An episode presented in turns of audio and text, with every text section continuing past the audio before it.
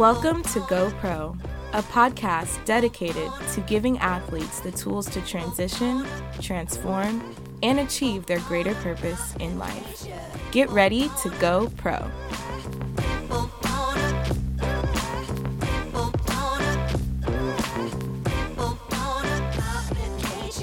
Hey, y'all, welcome back to the Go Pro podcast. This is part two of a series where we are highlighting the often overlooked relationship between the questions that we ask and the decisions that we make. If you haven't listened to part one, I would suggest you pause this and go back and check it out because it's a perfect segue into part two, where we are honored to have our first guest of season two. Now, our guest is someone who specializes in changing the lives of high school student athletes through a program called Ideals, which I personally was fortunate enough to be a part of a couple centuries ago. I'm old and washed up, but that program was second to none, and it literally gave me the roadmap for a life of purpose and integrity. So, without further ado, I'd like to welcome to the GoPro podcast, Jack Williams. Thanks, Nate, for having me on. It is so great to reconnect with you on this stage after almost what, seven, eight years? Uh, that's about right. It's uh it's crazy how life works. And for those who don't know, Jack also played quarterback for Georgia Tech and in addition went on to coach for several years before he went on to start the Ideals program. So it wouldn't be far fetched to say you've been around student athletes of all ages for your entire life. Nate, I'm a former athlete that's getting more former every day. uh, but yes, I, I, have been both as a player, as a coach. Uh, then while I was in business, starting the Ideals Foundation 28 years ago, uh, I've stayed in touch with high school student athletes and then stayed in touch with them as they went to college and, and thereafter. That's awesome. And and I'll just kind of throw out there you inspired me to start the GoPro podcast to uh, just reach back and, and see if I can help out those who went through a similar struggle as me. So just kudos to you for stepping into that leadership role and, and changing lives. Well, thanks for taking that initiative. It's, it's uh, needed, and we need to con- continue carrying the torch. Definitely. So now let's get into the nitty gritty, man. You you uh, have this book out now called The Question, a guide to answering life's most important questions. And I'm personally not a big reader, but I finished this book in like a week. So if you haven't gotten to get the question and, and read through it, it's on Amazon right now, isn't it? That's correct. Just search Amazon and put Jack Williams in, and it'll pop up. Yeah, and, and I just like to add it's insightful, it's practical, it's interactive. So um, I just want to give you the opportunity to to tell us all what was the inspiration behind the question. Well, Nate, as, as you well know, the, the basis foundation of our program is what I call creating your personal I believe list. And it's an exercise that I did 28 years ago. I was jogging and I was listening to a tape that's how long ago it was, about principles. And I knew what principles meant, but I looked it up, and it's you know it's a standards, it's a code of conduct. I said it was kind of what you believe in, and so uh, I realized that I had not put in writing, um, you know, a concise list of what Jack Williams really believed in. So I started 28 years ago with just a notebook sheet of paper and an ink pen. And I started writing sentences that began with the two words "I believe," and whatever came to my mind to my mind about uh, different areas of my life that I, you know, felt strong enough to have a belief statement on. And uh, I kept that with me for about four or five weeks and ended up with roughly 68 items on my I believe list. And again, it covered all areas of my life. And for the next 11 years, Monday through Friday, before going to work, I would read that every morning as a reminder, all right, big boy, this is what you said is important. Now your action's going to support your beliefs. And it, it was a work in progress. I was certainly not hitting on all cylinders. After 11 years, I switched from doing it every day to starting each week on Monday with it. So I read it again on Monday, and I'm also on my 10th edition. Now it's obviously on the, I do it on the computer, but I'm on my 10th edition as certain things have changed. So uh, that has been a, a game changer in my life and it's kind of the genesis of everything that I do. So when the pandemic hit and we weren't able to be interacting with schools, I said, you know, what have I wanted to do that I haven't I always said I didn't have time, and that was to write a book. And I actually had started another book, actually. I said, well, I, I got time now. So uh, the I Believe thing just was on my heart, and so uh, that's that was the purpose. Um, it's a short read. It's got a lot of stories in there for athletes. There's a lot of uh, sports stories in there, but it also challenges in uh, in terms of what do you really believe. And uh, one of the areas that we talk about in there is decision making, which is appropriate for you know what Nate is talking about in this particular session. Yeah, that's that's amazing. Just that level of commitment. You said you read it every day at one point, and 68 items. I, I can't imagine that was an easy task. Well, well, give us an example. What would be a I believe statement that um that you kind of pride yourself on? Well, but I believe I'm not going to be judged by the situations or conditions that I find myself in, but rather how I respond to them. You know, you and yeah. I sometimes we create the situations we find ourselves in, and shame on us. And other times things just happen, and sometimes other people create the situations. Uh, so we can either have a pity party or play the blame game, which everybody likes to do now, uh, or we can say I'm going to be responsible for my um, my own actions. And one of my other favorite ones that I learned kind of the hard way was I believe in not comparing myself to others uh, or other people's definition of success. Um, because if you and I don't define what success means for us, then we have no choice but to try to live up to other people's definition, and that can be very frustrating. And um, it doesn't. We're not. I'm not judgmental of how someone defines success, but I learned that a hard way. I, I several years back, I, I, we had some extra money, and I wanted to buy a car that was going to last a long time, and uh, took my wife out and convinced ourselves we needed a Mercedes, and so we paid cash for it, and, and it was a great car. Um, about three years after we had it, I realized that I didn't buy that car because it was going to be a great car and last a long time. I bought it because I had not defined what success meant to Jack. I had been drawn into the definition that other people had of success, and Mercedes, you know, is, is wealth and success and image and all of that. And I told my wife that, uh, you know, we're going to drive this car to the wheels drop off, but uh, after it does, I'm going to go the exact opposite. So now I'm driving a Kia Optima that doesn't even ha- doesn't even have automatic seats. I was gonna say you paid for a Mercedes in cash. You must have been doing pretty all right for yourself back then.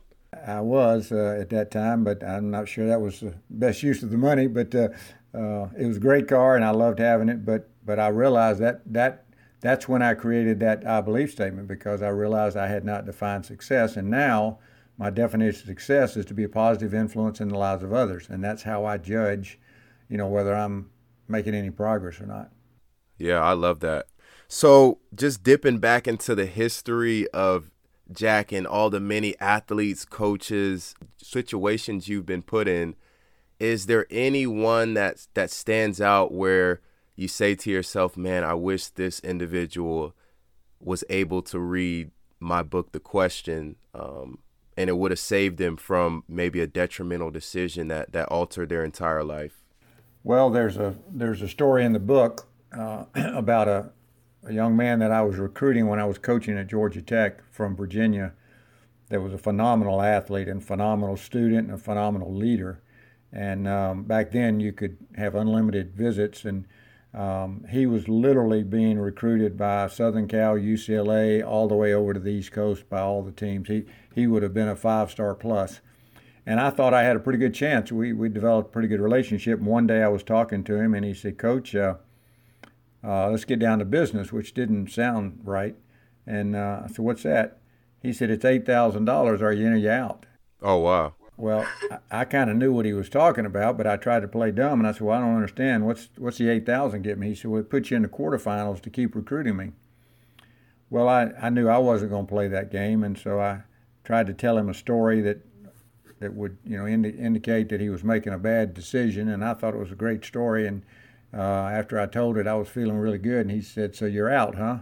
And I said, "Yeah, I'm out."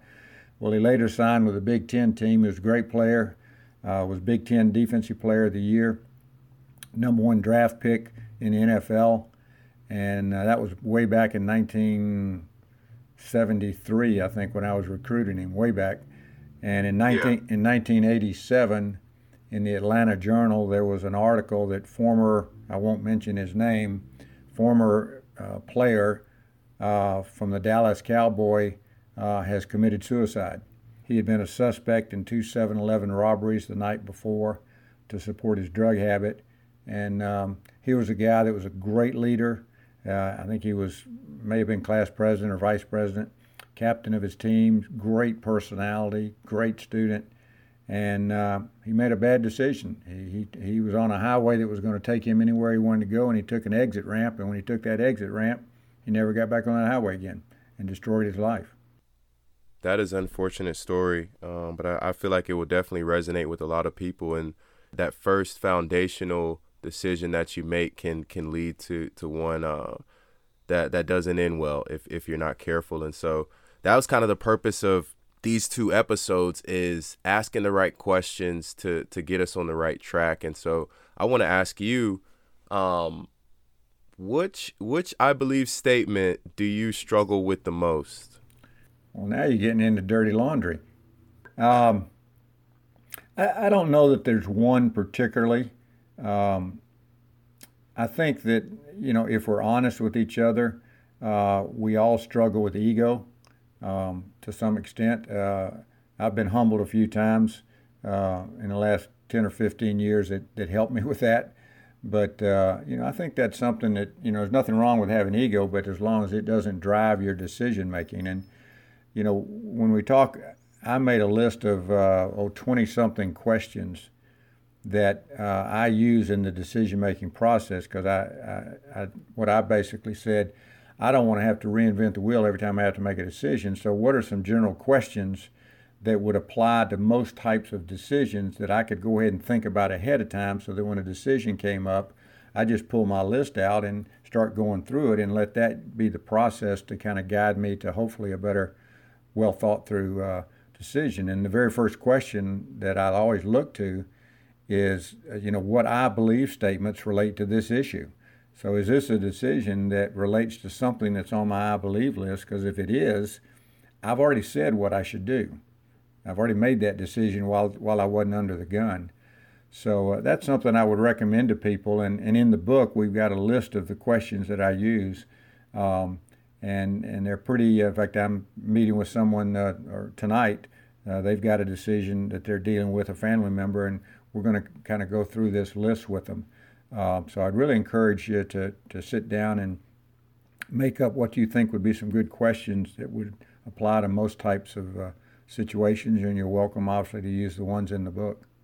It's a great it's a great exercise to go through.